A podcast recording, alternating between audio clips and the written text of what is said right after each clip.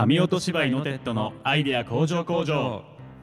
お世話になります。パーソナリティの神音芝居のテッドの上藤と担当加藤さんです。芝居担当のレンです。このラジオは神音芝居のテッドのメンバーによる会話をしてアイデアを集めそして向上させていくことを目的とした生産拠点風ラジオです。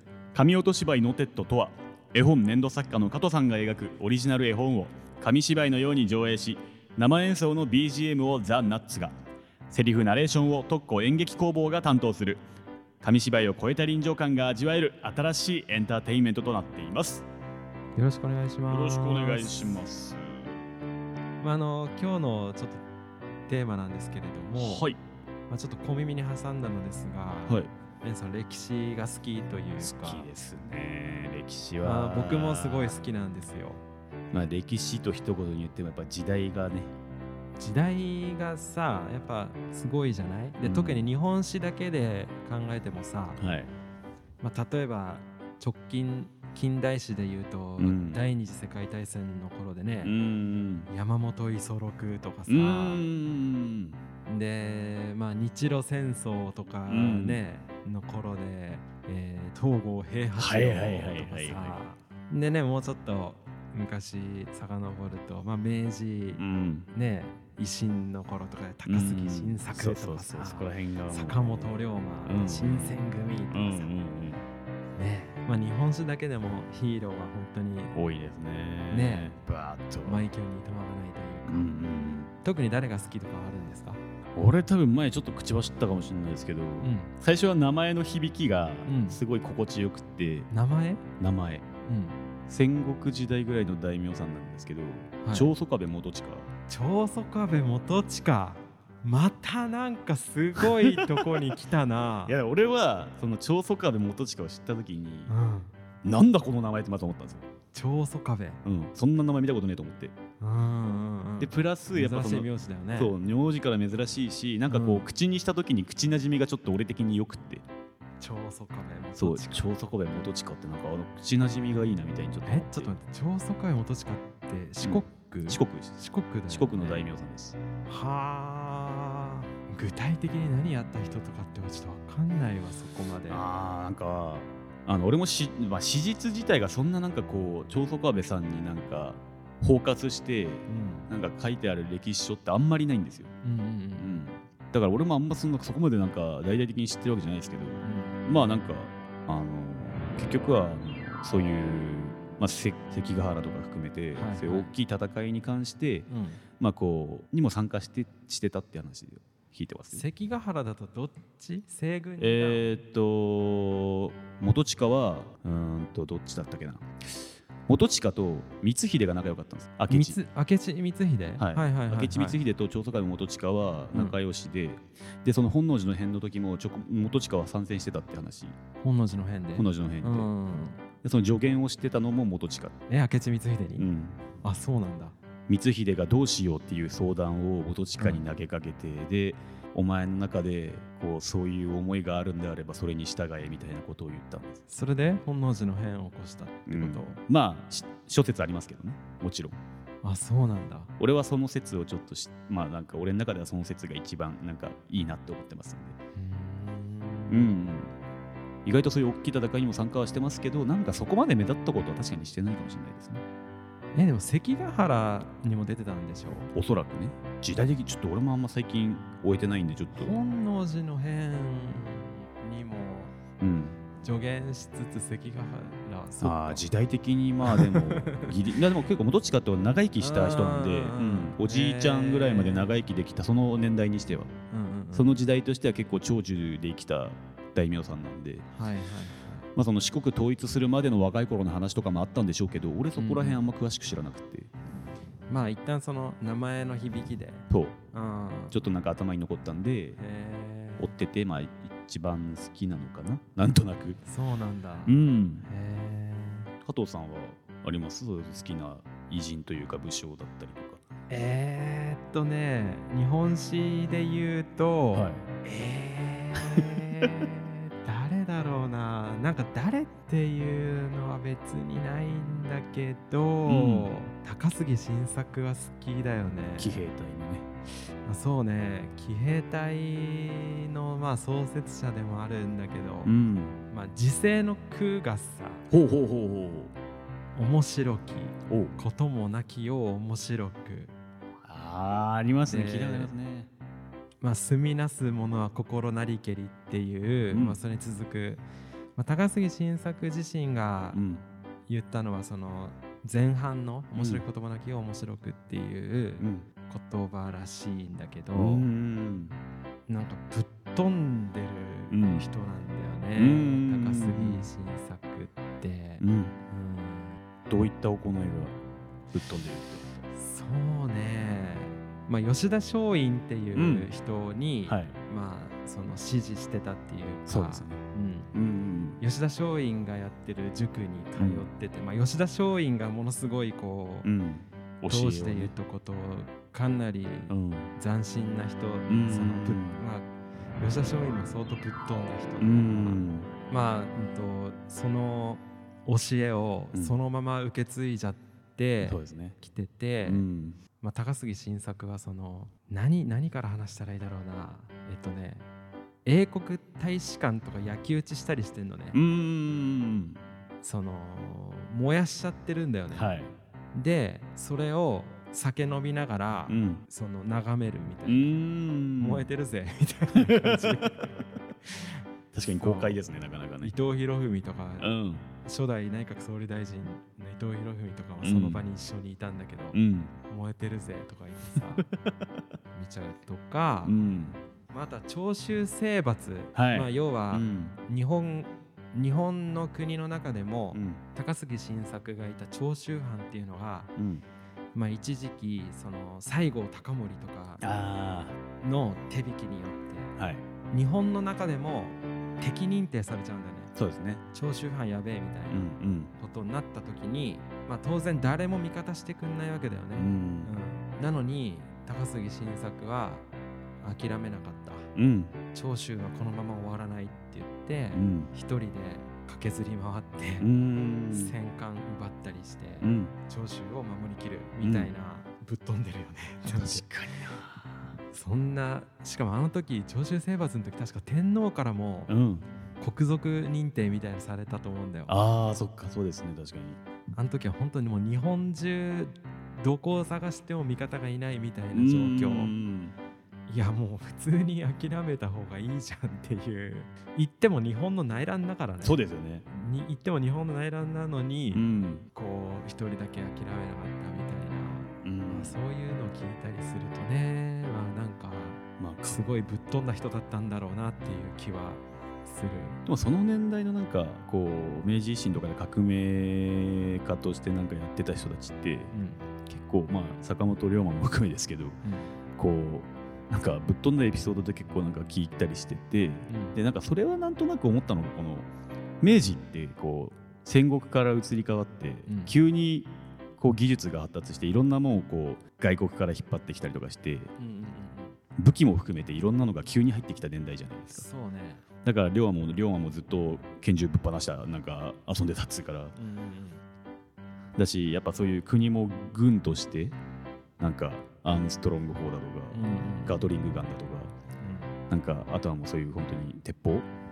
西洋の鉄砲とかを含めてなんかそういう近代的ななんか兵器とか道具とかが急にこういうザーッと入り込んできた時代だからうん。そういうのをいっぱいなんかこう使って台頭している方たち別にその偉人高杉し高杉とか龍馬だけじゃなくてうん。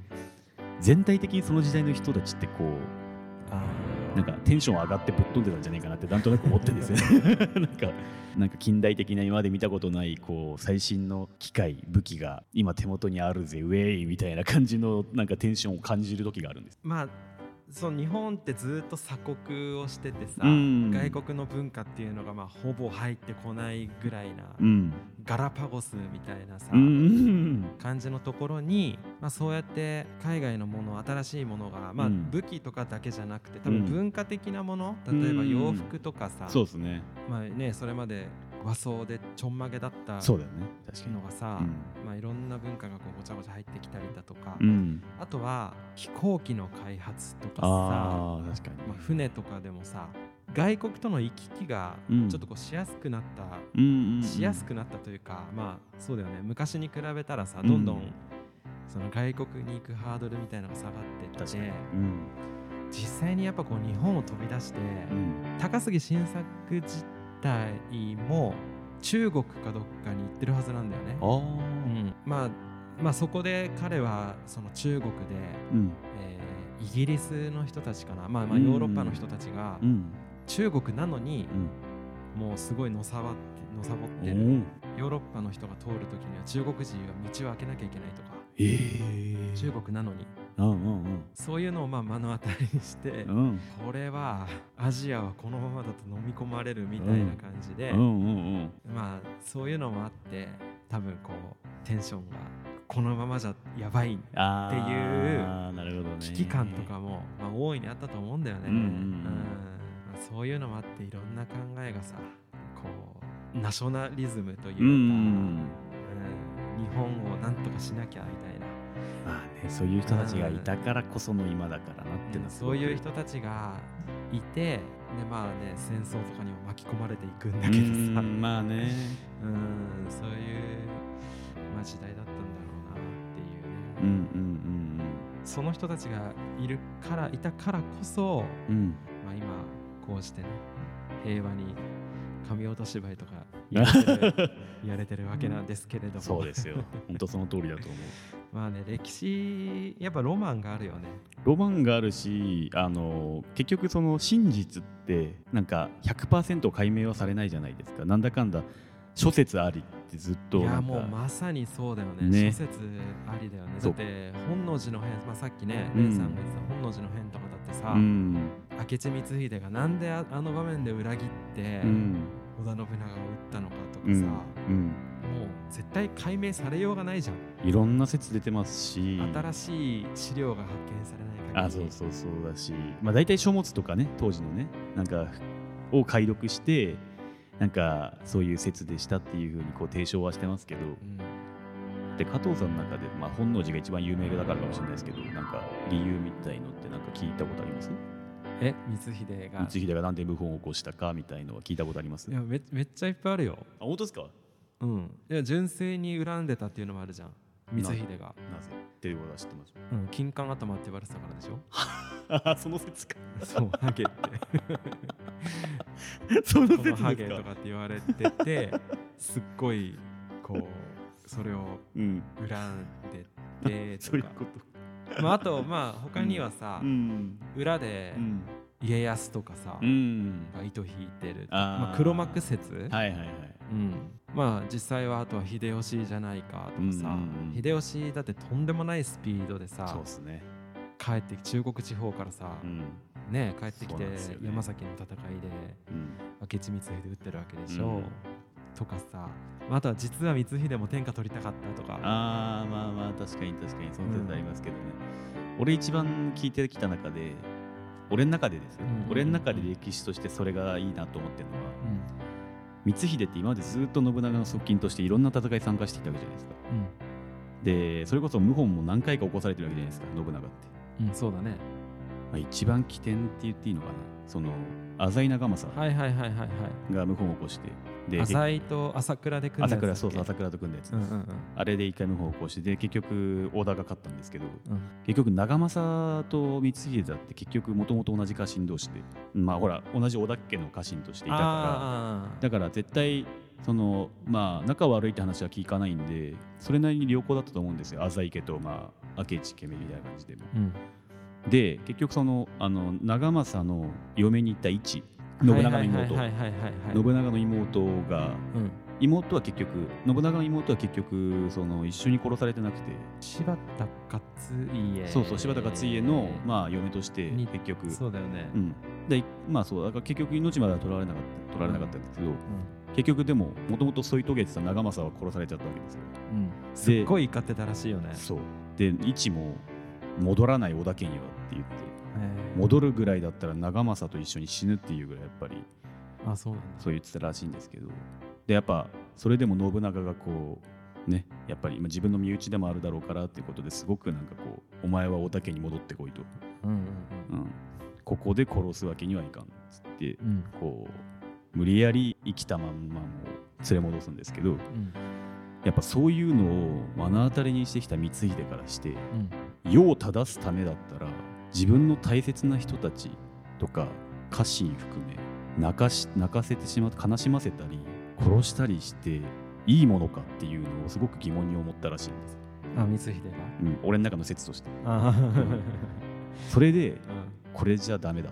うん。信長に任せておくわけ信にはいかない。長様に任しておくわけにはいかん。っあていう話は聞いたことある。ーなるほどね。俺は結構一般的に結構謀反を起こした光秀が悪いやつみたいな風潮が若干あんのかなと思ってるんですよ。ああ、うん、なんだけど俺の中だとどっちかっつうと好き勝手やってたのは信長の方かななんて思ってて。そうね。まあ苛烈すぎるっていう点は一つあるうん。だろうね、そうそれもあってなんかみんな結構みだからの有名な人ほどなんかこうなんかいいいいイメージっていうか偉い人みたいなイメージがあって、うんうんうんで結局それに反乱を起こして負けた人が悪いみたいななんか、まあ、勝てば官軍じゃないですけどうん。そういうなんか敗者が悪者みたいななんか結果論でなんか歴史ってこう語られていっちゃうから結構光秀が悪者だと思ってる人多いのかななんて思うんですけど俺の中じゃ全然正当的なんか正当な人だったなと思ってます。まあそこで信長は死んでよかったのかもしれないっていう。うーんまああのまま信長がもしうん天下取っちゃってたら、うん。もっとこう厳しい世の中になってたりするのかな。今の日本ではないなと思いますよ 多分。どうなんだろうね。まあ結果論ですけどね、うん、全部。もう今となってはですけど。うん。なんかそういうあのなんか、まあ、あるあったなかったは別に別としてうんうん。こうなんか別に真実だろうがなかろうが、うん。まあロマンだよね。そう自分の中でうんうんうん。なんか聞いた話とか、まあ、またやもう自分で作っちゃってもいいと思うんだよね、こういうのがあったらいいなみたいな、そう。いうのでなんかすごくあいいなこのこういう歴史だったらこの戦いの前にこういうなんかやり取りがあったらみたいなとかを、なんか想像するのは自由だし別にそこに証拠もないし、別にまあ間違ってるとか正解とかもないから、なんかそういう意味で結構歴史って奥深くて面白いのかなって。信長だって浅い浅井長政のさうん、頭蓋骨。そう。あれ金の金の金に塗酒飲んだんでしょ。ね。えそんな人がトップの日本とか怖すぎだよね。マジで。まあ当時は恐怖政治だったのかな。怒り買っちゃったらどうなんのみうたいな、ーん。すげえ怖でもすごく思う。いよくできてるんじゃない？よくできて、多分ね、まあほら、そういうストーリー付けした人ももちろん中にはいるんでしょうけど、うんもしかしたらね。うん。まあそのまんまだね人が天下取っちゃいかんよっていうことでうん使わせたのが光秀かもしれないかもしれないし、なんだかんだ言えないけど、あとちょっともう一本いいですか？俺の好きなエピソード、一番好きなエピソードって言っても過言じゃないですけど、うん真田幸村と真田信之の兄弟の話がすごく俺好きで、あー大阪うん。夏の陣かそうそうそうそう。冬の陣が先にあったんだっけ？そうです。冬の陣からで夏の陣。かうん。あのー、幸村と信行って最終的に対立し敵対しちゃうんあですーそっかよ。同じ兄弟なんだけど。はいはいはいはいで、家康につくか、秀吉につくか。生存戦略だよね、はい家を残すためにねそう。うんで、その当時の真田家の棟梁であった正行、うん信や信長、あ、違う、正うんと幸村と信行の父親ですけど、うんは秀吉側についてて。はいはいで、幸村も秀吉につくと。うんで、それはあの結局、当時その秀吉軍を率いてた石田三成とうん。こうまあ仲が良かったとかうん。っていう関係もあって幸村は三成につくって言って。でも信行は家康様に。うん。でそこで対対立をしちまったんですけど、うんでもまあこうお父さんの正行が言うその時にこうなんかたとえ敵対しても真田家のこの絆親子と兄弟の絆は切れないぞっていうふうに言って同じく食食事をしたらしいんです。うんうんでも信行はその場に居づらいじゃないですか。2対1で勢力分かれたわけで。で信行はまあちょっと別れの言葉もかる、まあ、少なくその場を後にしたって話なんですけどうん。幸村がその後後を追ってまあ最後にやっぱちゃんとした挨拶じゃないけどしたいと思ったんでしょうね。お兄ちゃんを追ってこうなんかを言いたかったんでしょう。したら信行も雪村に対してあるものをあげたんです。あの当時のそのお金うんを3問渡したらしいんです。うん。うんで真田家の紋章って六文銭っていうかうんうんその金貨が6枚入ってる。うん。でそのなんか意味合いうん。っていうのがそのあの世での三途の川の渡り金が6問っうんていう話で、なんかそういうまあ相手への威圧も込めての家紋なんでしょうけど、うん3問だけ雪村に渡したと雪村が3問だけでは川は渡れません。うん。それでいいんだ。ああなるほどね。死俺たちは、まあぬなってこと？ああそれをもうわざわざ言葉に直接言わずに3問渡してうん。息災になって言ってこう去っていったっていう。これ何レンさんが考えたの？いえ一節。ああそうなんだ。やり取りのこセリフとかは多分まあうんもう創作でしょうけど誰かのね。た だそういうのがそういうなんか行いがあった全然知らんかった。へそうそういうのが本当決戦前にえなんかそう兄弟の絆がすごくなんか見て取れるみたいな感じの話を聞いた時にあいいな。まあそのね歴史ってやっぱりさまあその人物っていうのは実在はうんしてるわけじゃない、うんうん。まあまあ実在が怪しいやつも何人かはいるけどねけどさ、うん。うん。となんかそういう考える余地があるっていうのがめっちゃいいよね。そうです。うん。それは思います。こういうドラマがあったんだろうなとかさ、うん。ねまあ、そんな兄弟でさ別々にね、うん。その敵味方同士に分かれるなんてさ、うん。めっちゃいっぱいあるわけで。ね。うん。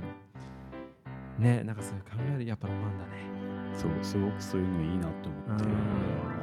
やってることはすっげえ残酷なことだけどさ。そうなんかそこにちゃんと人間どろのそ戦いだけどまあまあそういうさまあ、うん。後世の我々はさう、うん、まあちょっと一つのね エンターテインメントとしてちょっとね楽しませてもらっちゃってるんだけど、美化したくなっちゃうんだけど、ん。うん。なんかそういう人間味あふれるエピソードが入っててすごくなんかあの面白いなって、そうだね、うん、思いました。まあちょっと楽しかったんでまたぜひ歴史はい。の話おまたし願いしましょう、お願いします、うん。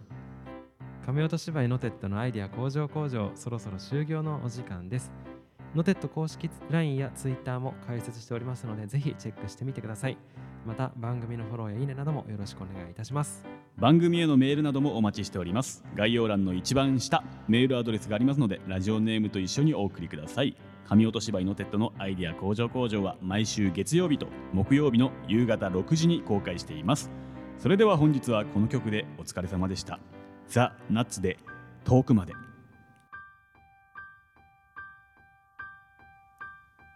君と僕はずっと友達。流れる雲の間を縫って。わからないこと探しに行こう。虹の果てに何かあるのかも。